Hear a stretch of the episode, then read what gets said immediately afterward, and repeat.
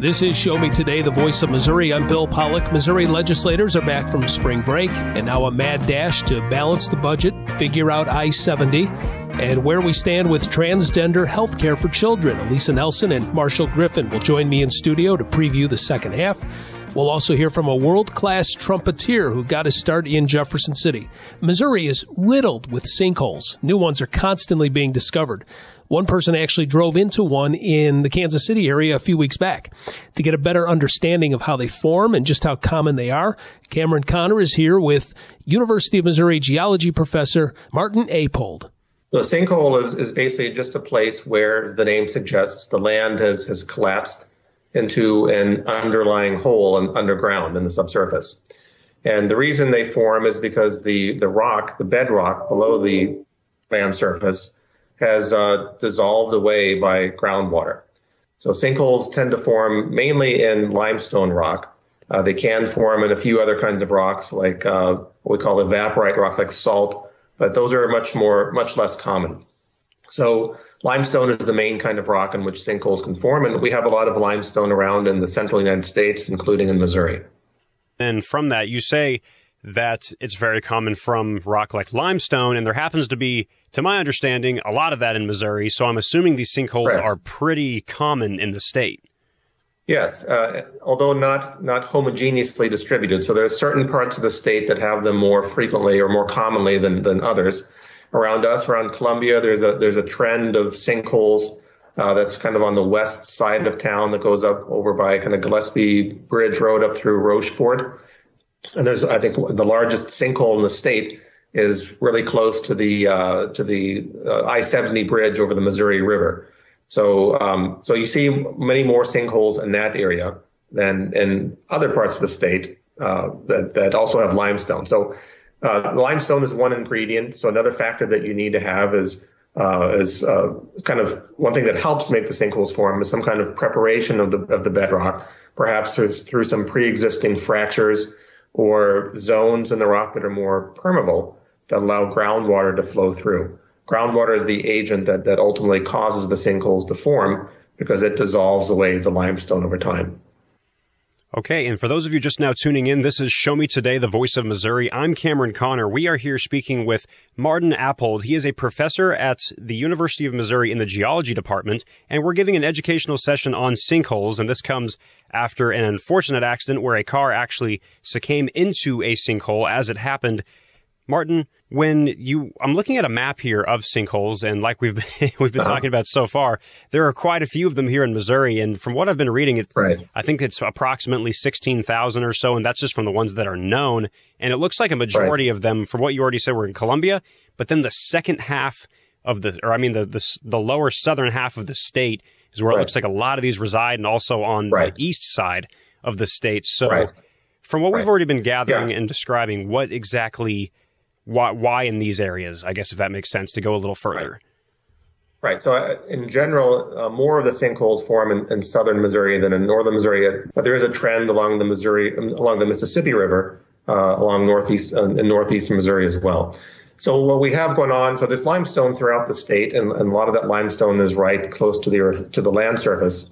But in the in the southern region, there tends to be a bit more topography, which then drives faster rates of groundwater flow which then lead to faster rates of dissolution of the limestone, which then creates the sinkholes. So the sinkholes are basically cavities, basically caves, uh, if you will, that, that rise close enough to the land surface that the overlying rock is too thin to support its own weight and then will collapse into that underlying hole. Gotcha. And then for Missourians that are trying to picture this in their head, for these areas, basically anywhere you can imagine very large bodies of water is where a lot of these are near, especially when you're talking about the Ozark area and around the Mississippi River and stuff. It looks like, at least from what I am assuming, is that's why there's also a lot more in those areas because of that mixing of ingredients and more water, plus more topography right. with limestone. It equals right. to, to, these sinkholes. Okay. Gotcha. Right. And- and it's more groundwater that does the work of the of dissolving than the surface water. So underneath the land surface, water is percolating and flowing through little pores, little holes that are in the rock, fractures, and that over time, because the limestone is will dissolve easily in water, those holes get bigger and bigger. Okay, okay. And I guess just to go back to the definition of a sinkhole itself, just something that's coming to mind from a curiosity standpoint is so once it's collapsed, any sort of ground in general, is that when it is defined as a sinkhole, or any time that the ground in general or the area is jeopardized of ha- that happening is right. considered one? Yeah. No, that's a good question. So once once the, the, the, collapse has actually occurred, then that would be considered when the, the, the sinkhole. So there are certainly many areas that are that are at risk of, of forming sinkholes, but until the, the collapse actually happens, it's not yet considered a sinkhole. Okay, got it. That that was going to be my follow up question. So there, there's a, a lot of potential out there for there to be a heck of a lot more in the state. Correct. Right. And over time, they can kind of fill in with other sediment and soil and, and debris and kind of fill in. So they aren't always permanent features in the long term. So some more of these, I guess, I don't necessarily want to say a geologic family that sinkholes rely into, but I'm assuming it's technically related to things like caves and springs and such of that nature. Correct. Correct. That they are. So all those kind of are grouped together in what we call karst topography, which means a, a landscape that's been altered by limestone dissolution, uh, which involves the formation of sinkholes, the formation of caves, and springs tend also to be more commonly associated or more common in that kind of a landscape. Okay, got it. And just to give a general direction, so we already know that for listeners out there that are listening to Show Me Today, the voice of Missouri, that sinkholes can be big enough that a whole car can can fit in them, but they can be a lot smaller, or in a lot of cases, a right. heck of a lot larger, right? right. So they vary uh, widely in size, from from small features that are no more than a few feet across to many, you know, tens of, of yards, hundreds of yards in some cases, the biggest ones uh, across in diameter. So yes, they they, they vary quite a bit in, in their diameter.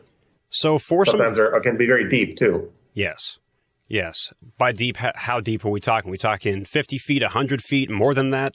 Yeah, I'd say that'd be on the on the higher end. So in Missouri, that would probably be a, the, the deepest ones would be kind of on that of, of that scale, and they can be shallower. So here locally in Columbia, one good place to see sinkholes and karst topography in general would be Rock Bridge State Park. So the Rock Bridge itself and and the caves that are there and and the depressions that are on the land surface. That's all all this this karst process, dissolution of limestone by by flowing groundwater. Okay, and for can a lot of these sinkholes, I guess, happen spontaneously? Like all of a sudden, the right domino effect happens, and it can cause this massive amount of land or small amount of land to cave in, or is it something that's always an integral process? How exactly does the timetable work? Yeah, so I think it, it is pretty common for them to collapse all of a sudden. Uh, you may see some some uh, some slumping, some depression that's taking place, but it is pretty common for them for there to be a, a sudden collapse over a period of, of, seconds, basically, where the where the hole then really forms. Okay, wow. No, but in some cases, it can be more drawn out. For areas that I guess that you commonly work with with sinkholes, I don't know how commonly you with with your research work with them per se, but what maybe what are some other areas around the state that are I guess statewide nature events that Missourians can go out and see, kind of like a Rock Bridge State Park around the state. Do you have any of those examples where people could go see these? Yeah, so I think here locally in, in Columbia, Rock Bridge State Park would be a good example. It's pretty common to see them in the, in the throughout the Ozark region in the, in the southern half. So I'd say uh, another good place to see some pretty impressive karst topography would be Ha Ha Tonka Park uh, Springfield, Missouri, there, there's a lot of uh, there are a lot of sinkholes around there. So if, I know a few years ago there were a number of sinkholes that formed around the Nixa area outside of Springfield. Uh, so there were some some serious problems there with sinkholes. Missouri is definitely one of those states that, from a geologic perspective, is fascinating in so many different ways. Yes. I'm, I'm glad that we can have an educational sure. session like this for so many of these interesting events because it also not only I guess maybe when people think of sinkholes, it might be a terrifying thing like this can happen at any moment. But in all reality, it's more of just like a, a wonder of Missouri that you can go out and see. Martin, thank you so much yeah. for this oh. session on it. Is, is there any other important information that you have for us about sinkholes or about maybe some common signs of them happening or anything that can come to mind? Well, I think if, if you have uh, if you're interested in purchasing land or building on some land where you think that would, that would be a risk, it'd definitely be worth hiring a, a, a professional, an engineer to come out and, and evaluate the land. Um, you know, there, there, are plenty of limestone terrains, uh, landscapes that are stable and aren't at risk of, uh, of, of sinkhole formation, but but they're they're common enough, and if there are some in the area, then there's a good chance that more will form. So I would definitely have it checked out. All right, and once again, this has been Professor of Geology at the University of Missouri, Martin Appold. We've been talking about sinkholes today. And Martin, thank you so much for your time here on Show Me Today, the voice of Missouri. I see you finally got a new helmet. I did. Bought it cheap online. Follow me. We'll turn off here. I'm right behind you. Watch the cars. They can be crazy. Teddy! Was this young man hit by a car? Yes, and his helmet is smashed. It's a brand new helmet. It's probably a fake. Fakes cause real harm. You're smart. Buy smart. Brought to you by the National Crime Prevention Council and the U.S. Patent and Trademark Office. I drive my bus in a busy city. That's why road safety is so important to me. I know that I must slow down and be extra careful when I make a wide turn. Buses need more room than cars. Everyone can help keep our roads safe. Next time you're driving, remember to give buses plenty of time and space to finish turning before driving ahead. Let's all plan to share the road safely. Learn how at www.sharetheroadsafely.gov.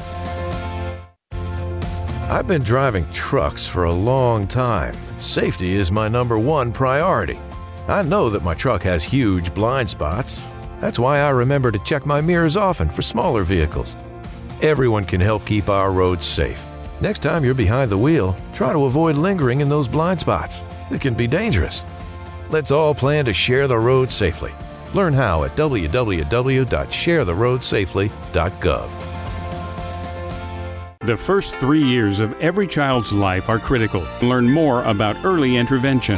How your baby or toddler plays, learns, talks, acts, and moves give important clues as to how they are developing. If you have any questions or concerns about whether your baby or toddler's development is on track, please call 1 800 515 BABY. That's 1 800 515 2229. Call 1 800 515 BABY. That's 1 800 515 2229. Do you worry about how much someone drinks? Do you feel angry or depressed most of the time? Do you feel neglected or unloved? Do you feel that if the drinker loved you, she or he would stop drinking? If you answered yes to any of these questions, you are not alone. Not everyone trapped by alcohol is an alcoholic. Families and friends are suffering too. Al Anon and Alateen can help. Call 1 866 200 0223 or visit alanon.org slash help. The United States Deputy Sheriff's Association is a national nonprofit and the largest non-governmental provider of services to law enforcement. The USDSA assists city, county, state, and federal agencies with free safety equipment donations and officer survival training along with cash donations to families of law enforcement officers who perish in the line of duty, college scholarships for the children of law enforcement, a citizen awareness program, and more. For more information on the USDSA and how you can help, visit usdeputy.org. This is Show Me Today, the voice of Missouri. I'm Bill Pollock, Alisa Nelson, and Marshall Griffin back with a spring break over for the Missouri legislature. Now, Marshall and Alisa have been working. Uh, they've still been busy, no break for them. And they're here to talk about what to expect in the second half of the legislative session. Alisa, we'll start with you. Uh, what is one of the major items that we can expect right out of the gates? The budget, the state budget. That's the one constitutional requirement that the legislature um, is is supposed to do is have a pass a balanced budget. So I think that Missouri can expect the bulk of lawmakers' time to be spent uh, working on the budget. Uh, some of the key items I think we should be paying attention to is what will the governor's I-70 expansion project ultimately look like? I've heard that the House might really um, some some pretty big changes to the governor's plan. Um, there might be more of local pet projects, pet roads projects in there, as opposed to as opposed to the I seventy. Um, focus on I seventy more so. So I think uh, we should definitely pay attention to that. I think the price the, tag. Yeah, what's the governor's plan for I seventy? Well, that one would expand uh, to six lanes in um, total around St. Louis, Kansas City, and Columbia. So the the real bottleneck parts of the state, um, and so and that's about a I think like an eight hundred sixty nine million dollar proposal, um, and so 859, if I can just jump in. Yeah, thank you. Thank you. Um, so a lot. Yeah, a lot and, of money. Uh, and so, how did the yeah. how did the legislators want to change that? Well, uh, I'm hearing things like that. There might be uh, more of a focus in the House on completing some roads projects in their local communities, not necessarily on I 70, maybe like I 44 in Springfield. That's one of the places um, during some House committee work that there was some money diverted from the I 70 project uh, that the governor is proposing to I 44 in the Springfield area. So that would be one. But I'm, I'm hearing that there there could be others, other local roads projects. Now I hear that um, that then the Senate could come back and and look a bit more like what the governor is proposing. So we'll see how this shakes out. So that's one thing to keep an eye on in the state budget. I also think, um, you know, Missouri's struggling to fill jobs in state government and in the private sector.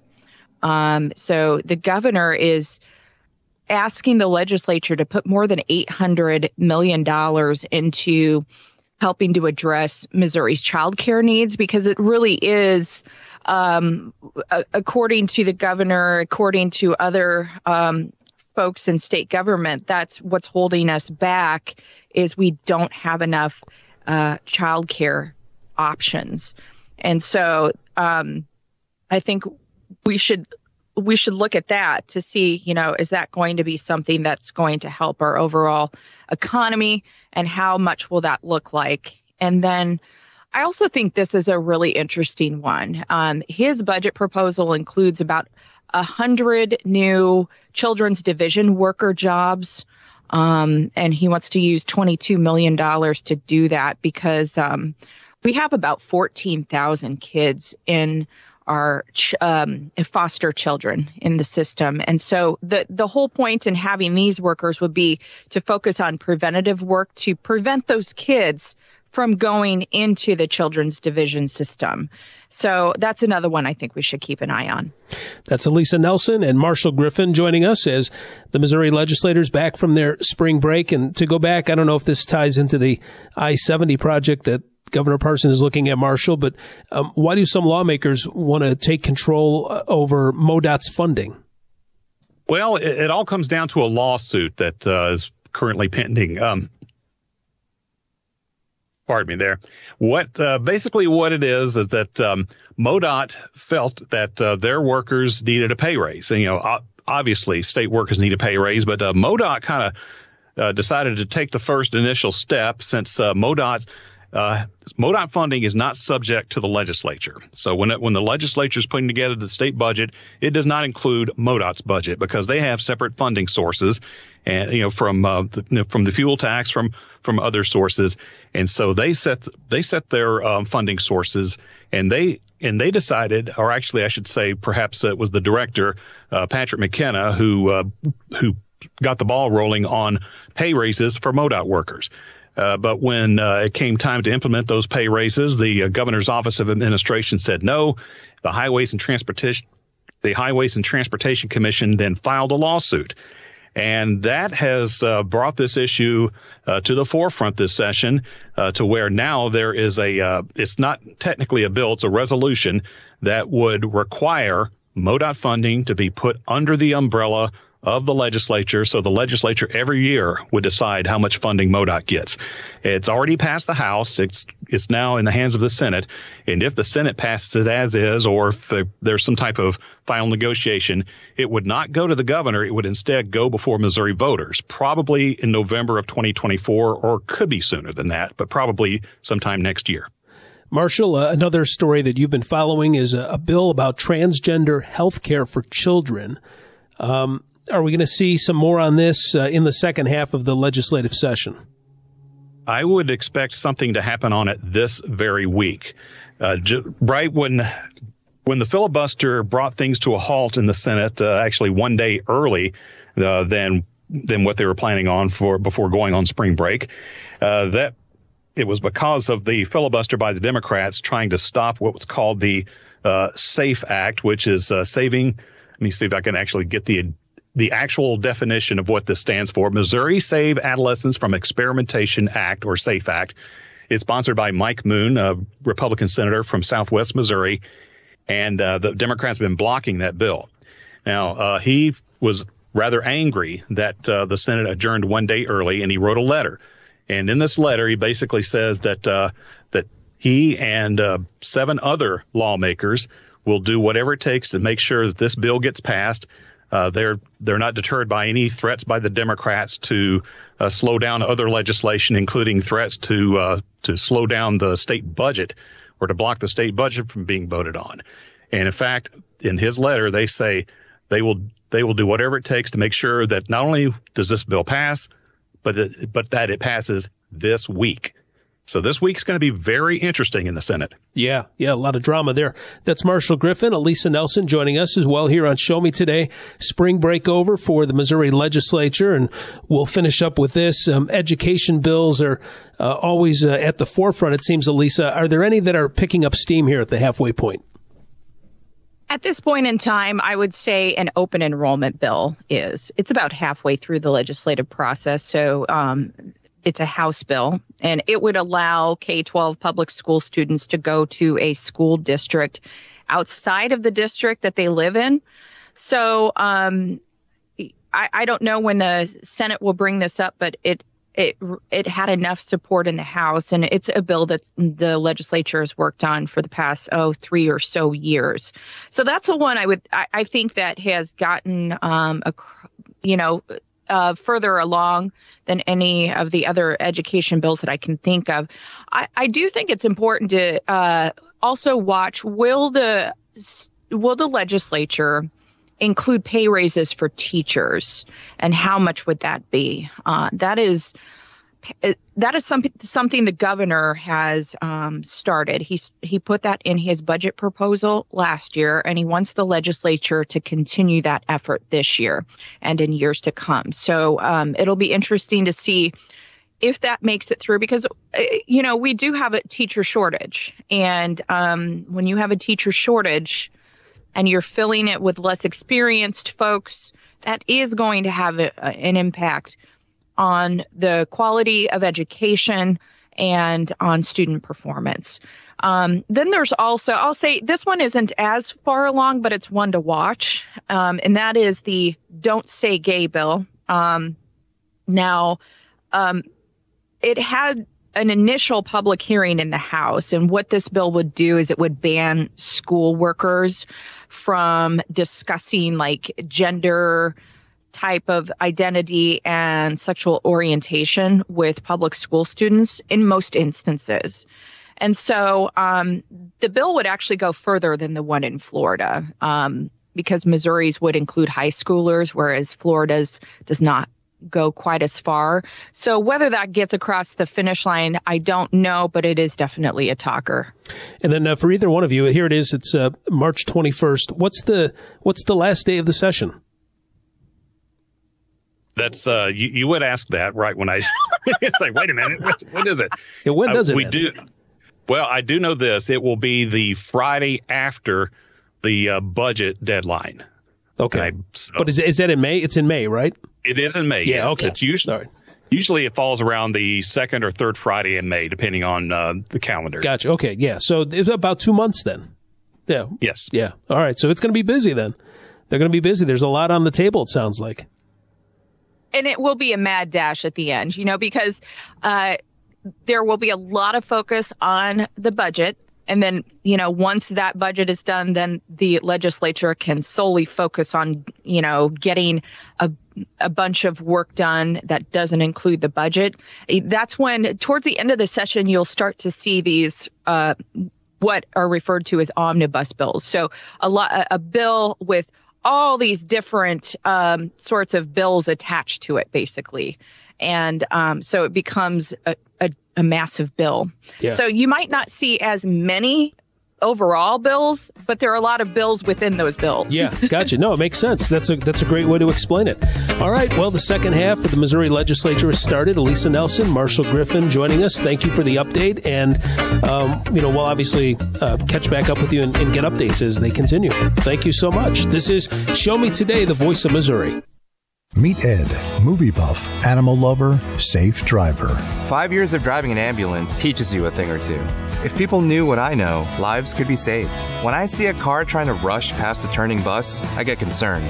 You see, when big vehicles turn right, they have to swing wide to make the turn. And that's a lesson you don't want to learn the hard way. When trucks and buses turn, let's you and I wait. It's, it's our roads. It's, it's our safety. safety. Visit www.sharetheroadsafely.gov.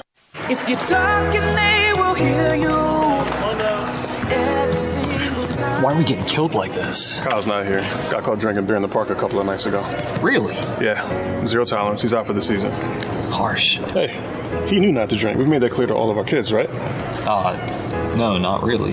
Bill, if we don't tell them what we expect and why they shouldn't drink, how are they going to know? Talk. They hear you. For more information, visit underagedrinking.samhsa.gov. You try. All the talks we've had over the years, including what you've told me about not using alcohol and other drugs, they stick with me. And believe it or not, they really do make a difference, especially at times that matter most. Hey, want a drink? No thanks, I'm good. So thank you, Dad, for talking and preparing me for what's ahead. Thank you for talking. For more information about talking with your kids about underage use of alcohol and other drugs, visit underagedrinking.samhsa.gov. Hi, it's Tori DeVito. In every family, small conversations can make a big impact, like when my dad shared his experiences as an alcoholic. Your honesty about that part of your life gave me a sense of integrity that I wanted to uphold in my own life. I wanted you to know from someone who's been in recovery more than 30 years now that hard work is what creates success, not alcohol or other drugs. I said it a lot, and I'm glad you took it to heart. Talk, they hear you. For more information, visit underagedrinking.samhsa.gov. When it comes to vaping, the truth can get clouded. So let's make it clear. Vaping is not safe for kids, teens, or young adults. It's just not. Because vaping can put microscopic particles into your lungs. And dangerous things like metals and volatile organic compounds into your body. And nicotine, the same highly addictive substance found in regular cigarettes. Nicotine can harm a person's brain development through their mid 20s, affecting learning, memory, attention, and impulse control, and priming the brain for other addictions. Vaping products also come in kid friendly flavors that can make them appealing to youth. And many kids also use other drugs, like marijuana, in vaping devices. With appealing flavors, high nicotine levels, and lots of promotion on social media, many kids think vaping is harmless, but it's not. So talk to your kids about the risks of vaping, because when you talk, they hear you. For more information, visit underagedrinking.samhsa.gov. Email from school about the incident today. Scary. Tell me about it. Did you have any idea that was going on? None. I mean, you saw Derek at the game last night too. Did you have a clue? No, but you know, teachers like me, parents, we don't always know as much as you guys do. Kids hear first about what's going on with other kids. Half the time, it's rumors. It can be hard to tell sometimes, but if you're ever concerned about a friend who's having trouble with alcohol, prescription drugs, bullying, violence, anything, you need to tell an adult. Mom or me, a teacher, coach, school counselor, someone you know and trust. Dad, no kid is gonna tell an adult about that kind of stuff. I get it, but if we don't know, we can't help. Speaking up about a problem, that's what helping a friend is all about. For more information, visit underagedrinking.samhsa.gov. We're back on Show Me Today. A world class jazz trumpeter got his start in Jefferson City. He's back in his home in Paris, France. Ashley Bird talks to Hermon Mehari about his path across the world. Well, I am in Paris, and I just got off of um, two tours. One that was at a, I was about in Finland for eight days with a with a guitarist and his nonet. Um, and before that, I was in the I was in the Midwest performing with my group. And your group in the Midwest, uh, tell me more about it. Well, it's uh, it's it's a group. It's it's it's essentially it's my band. Uh, it's under my name, Hermon Mehari, and uh, we were celebrating my most recent project called Asmara.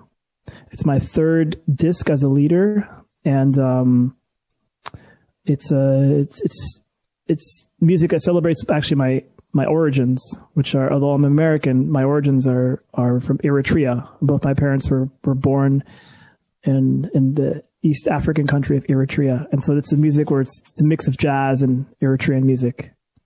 You have Eritrean background. We also are talking to you on Show Me Today today because you started in Missouri. You had a trajectory from Kansas City. Um, tell me about your Missouri Missouri roots first. Yeah, so I was born in Dallas, but then I moved to my family moved to Jefferson City around when I was about four or five, and uh, so I grew up in Jefferson City. Um, and I and I didn't move. I didn't leave Jefferson City until I went to to conservatory college at, at Kansas City. So, uh, essentially, my childhood was was in Jefferson City, Missouri. But I started playing music in the in the in this in this in the music program in the music the schools the school uh, the mid, middle school. I decided to play the trumpet, and I joined the middle school band in seventh grade. And within a couple of years, I was actually playing quite a bit around mid Missouri uh, with with Michelle Van Hoos and her family band. Andrew Van Hoos went to school with me, her son, and so she was kind enough to let us start playing with the band, even we just even though we just got started. And by the time I was in high school, I was performing all around mid Missouri every weekend. So I, I, didn't have like the typical high schooler experience in that sense, in the sense that I was already performing Friday, Saturday, Sundays, almost every weekend, both with Michelle Van Hoos's band, some other groups that would started calling me, and then also I started to build my name as my own entity and started doing my own stuff as well. Before we get to where you are now, I got in touch with you through a parent of a jazz player from Kansas City who had played with you and know you. there's this jazz presence. There is this jazz roots presence in mid Missouri. So I've learned that that community exists. How would you describe that to the rest of the state that doesn't even know that's there? Well, it's funny because it's, it's jazz music is an American music that in many ways is taken for granted but it was uh, a popular music at one time in terms of actual pop music, and it's also the foundation for other all the other types of American music we love today, like rock and funk and even hip hop. So jazz is very important, and the people who like jazz are very much a community, and so uh, we find each other, not just the players, but the the, the, pe- the people who listen to the music and who who are aficionados of the music. They all kind of find each other, and and even, for instance, even within the band program that I was in at Jefferson City High School, the ones of us that were very serious about jazz music were, we were really close. And then the people, for instance, you were speaking of one of my closest friends, Brian Stever, um, a great drummer. He went to Helias, but we found each other. I made friends with Wade Ridenour from, from St. James, Missouri near Rolla, and I made friends with uh, Peter Schlamb, a great uh, vibraphonist from St. Louis, and Zach Beeson, a great bass player from Columbia. And these are people who I've I've played with throughout the years. So you went from Jefferson City to UMKC, which has a fantastic music program. And and then how did you make the leap to travel the world? Well, um, so at UMKC, I I had the opportunity to meet other great musicians. And while still in school, I formed a band with some of my classmates and called Diverse. And we decided to enter a competition in Boise, Idaho. We went out there and made a name for ourselves. We won, which gave us a record deal. And that was kind of the first foray into doing things out, you know, away from the area, so to speak. Uh, with this band, I started setting up tours around the U.S.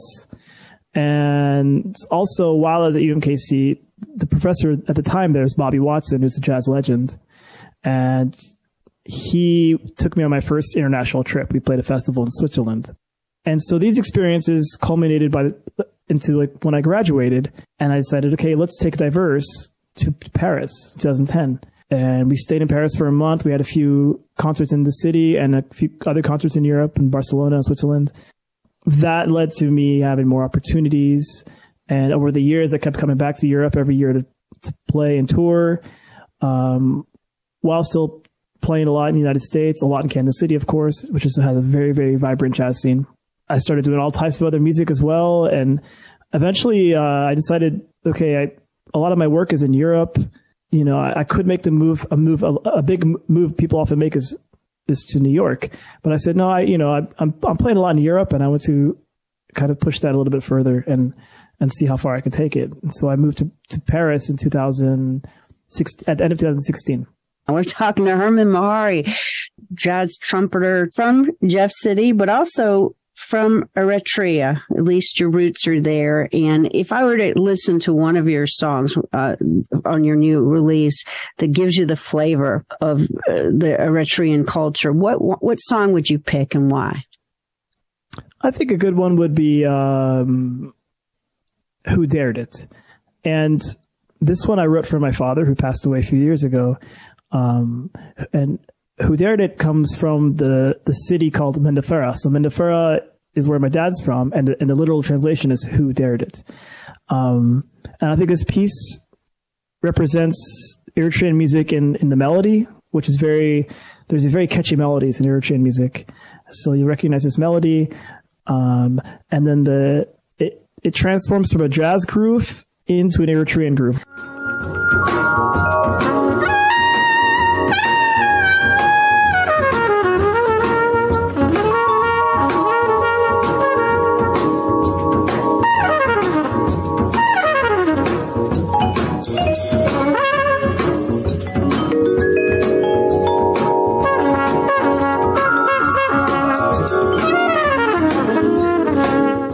Me about a place that you're most proud or excited to have, have played. Uh, okay, I'll answer. Okay, I'm going to answer it in multiple ways. My favorite place so far that I've gone to to play was Japan. I've been twice and I love, I mean, I just love Japanese culture and everything about it. So that was already maybe going to be an obvious thing for me, but also the people there are fanatics for jazz. So they are. Yes, very much fanatics. Um, so I recently played at the Folly Theater in Kansas City, and it was so Kansas City had in my time there had uh, I developed a very special relationship with the city, um, to the point that they they they feel like you know they own me, which is a good thing. It's a good thing. Um, but I in that time I you know earlier, you know, I spoke about how I became part of the jazz scene and all that, but I, I was very integral in the art scene, uh, all kinds of music and also all the, like the restaurant scene, the, the, um, uh, I mean, I, just knew I knew everybody in town. It was crazy, just because I I was really doing all kinds of things, setting up events, um, and and and so there was just it was a theater full of 600 people who just loved me um, and there's this shared love we had. And the it was newly renovated just now, the Folly Theater. It was a wild show. They didn't they didn't want me to stop playing, and it was just the craziest sensation. And I said, and I was thinking in my head, I can't recreate this anywhere else in the world. I just couldn't, you know. There's just this relationship that I that I have with these people that I can't, you know what I mean? And just to do it on that stage which is I've seen some of my favorite artists on that stage. It was a full circle moment. And then the next day I go to Columbia and, and I'm playing for people I haven't seen in 10, 15 years. And I play for my uncle and aunts. Um, there's a song actually I do that, that, that samples my, my uncle's voice where he's talking and I, and I play along with it. And it's the first time I got to perform this piece for him. It's a tribute to his brother, my dad. I've had the pleasure of talking to Hermon Mehari, a jazz trumpeter who's now in Paris looking out his window. I'm looking out my window at Jefferson City.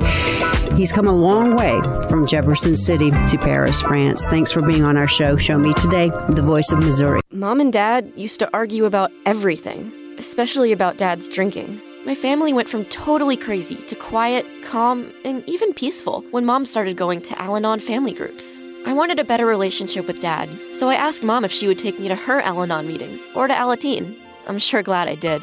If someone's drinking troubling you, you might be surprised at what you can learn in an Al Anon or Alateen family group from people just like you. Call 1 888 4 Al Anon or go to alanon.org. Do you worry about how much someone drinks?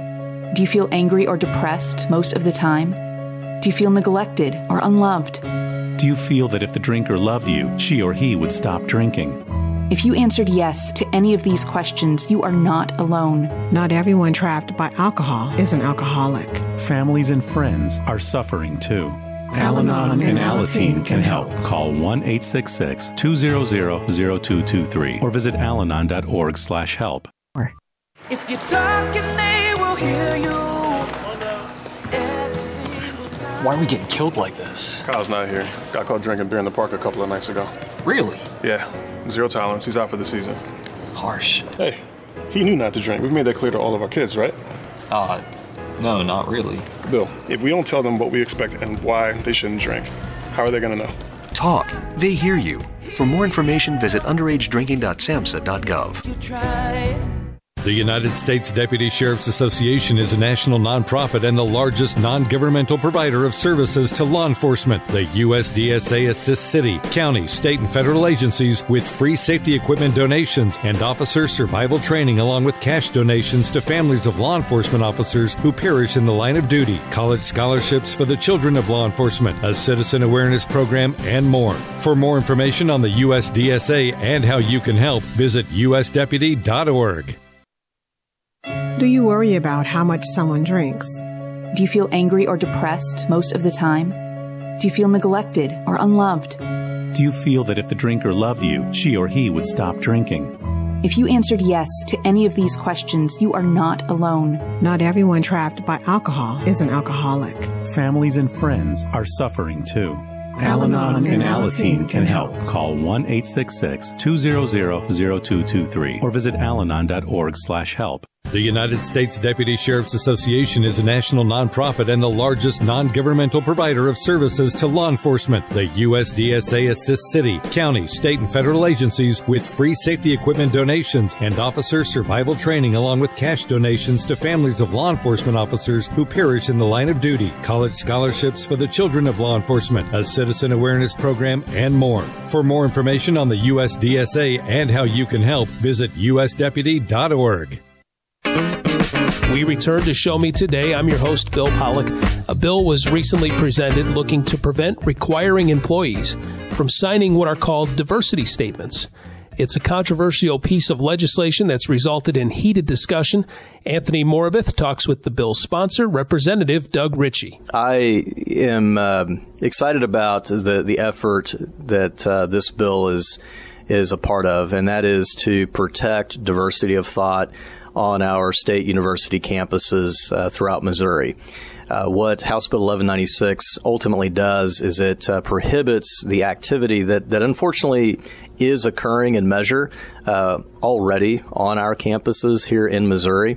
Uh, where individuals that are interested in a particular position on campus, uh, whether it would be in the context of a library, uh, some other type of staff position, up to and including a faculty position, uh, they're being asked for uh, a diversity, equity, inclusion statement, and within that statement, the the uh, the interest is that they will speak um, in the affirmative, that they will talk about their experience with it and the degree to which they are uh, supportive and or even trying to expand uh, DEI efforts. And to the extent that they um, communicate uh, in, in, a way that's deemed credible, uh, then it increases the likelihood of them being able to receive that position and or tenure. You know, this is obviously, unfortunately, uh, obviously also being utilized in promotional decisions. You know, promoting um, individuals who are already uh, on campus. Uh, there's also some evidence as well that is, um, you know, focused on the way in which students are being expected to communicate in particular ways regarding diversity, equity, and inclusion. So my concern here is that that kind of activity actually works against, in a state university context, diversity of thought.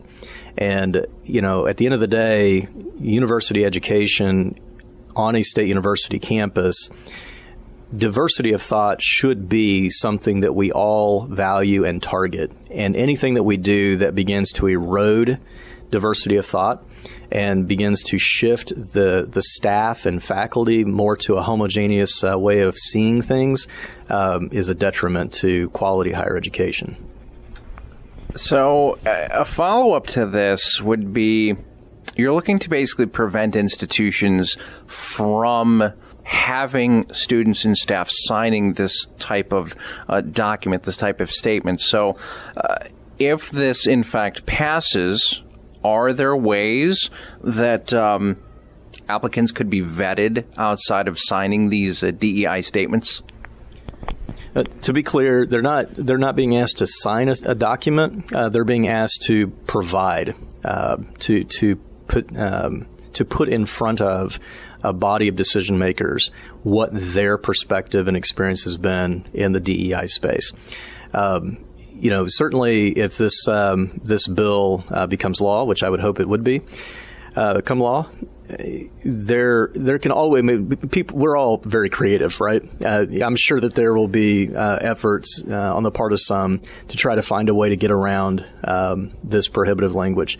What i am encouraged by however is the fact that our state universities that have that we've made contact with regarding um, these very known instances where there are job postings requesting this kind of uh, statement uh, they have recognized the problem uh, that this uh, is, and they are uh, self policing and they're actually removing those kinds of uh, requirements or, or, requests for DEI statements. So I find that to be um, encouraging that our administrators are, are doing what they can to respond uh, to what is um, present and you know, we could talk more about how, how these things are emerging uh, because in most instances, I don't know of any instance where the president of a state university was aware that this was being done. Uh, so how is it happening? Well, we could talk about that if there's interest, but. Um, yeah, I think that right now, um, state universities are beginning to see the problem of this. Uh, there's a national move. I think there was a recent study where you know 50% of, of uh, university faculty members are against this kind of thing, and you, you and I both know that uh, we don't have 50% of university faculty members that are conservative, right? I mean, the, the vast majority of faculty members in state university campuses are not conservative. So this is something that both conservatives and, and liberals alike are recognizing as problematic and now you have uh, national entities that are are um, actually speaking out against this, and there are places uh, throughout the country where they're actually taking similar steps. And if you're just tuning in, we're talking with Republican Representative Doug Richey. His uh, bill, House Bill 1196, was recently heard in committee. The post-secondary education discrimination bill, you could call it, in in a long story short sort of a way. And and and so following the hearing, there's been what you would call heated discussion. And um, some of the heated discussion, I'm curious as to your point of view, because um, it, it, didn't necessarily look like you were given an opportunity to respond. And that is, uh, some say that this is in itself uh, not just misguided, but also discriminatory in itself. Uh, curious as to your point of view. I don't know how trying to preserve diversity of thought can be seen as as uh, discriminatory. Uh, what I'm actually trying to accomplish is to remove a discriminatory practice in the hiring and promotional activities on our state university campuses, as well as to protect students from discriminatory uh, vetting um, when they're asked for similar statements uh, in, in different programs. So I, I would reject the description that what I'm doing is discriminatory. Um, I would say that it is absolutely an effort to celebrate diversity of thought. Let's conclude by asking this question uh, here in the year 2023. In the Missouri Capitol, a GOP led House and Senate, are you expecting this passage and level of support from your fellow lawmakers? I believe I should be able to expect its passage, uh, but we all know that this building sometimes can function um, very erratically. So my hope is that it will be. Um, you, know, we're going to work to uh, to see its passage. I, I would not see this as something that would be a problem. Again, we have general agreement from the universities. We're working on a couple of details uh, for clarity on some definitions. Um, but once we're able to get to that place, I don't see any reason why the governor wouldn't sign this, and I don't see any reason why any any Republican or quite frankly any liberty loving individual in the building from uh, seeing the value of this bill. It's called House Bill 1196. You can keep in touch with that by logging on to house.mo.gov. This is Show Me Today, the voice of Missouri. Show me today.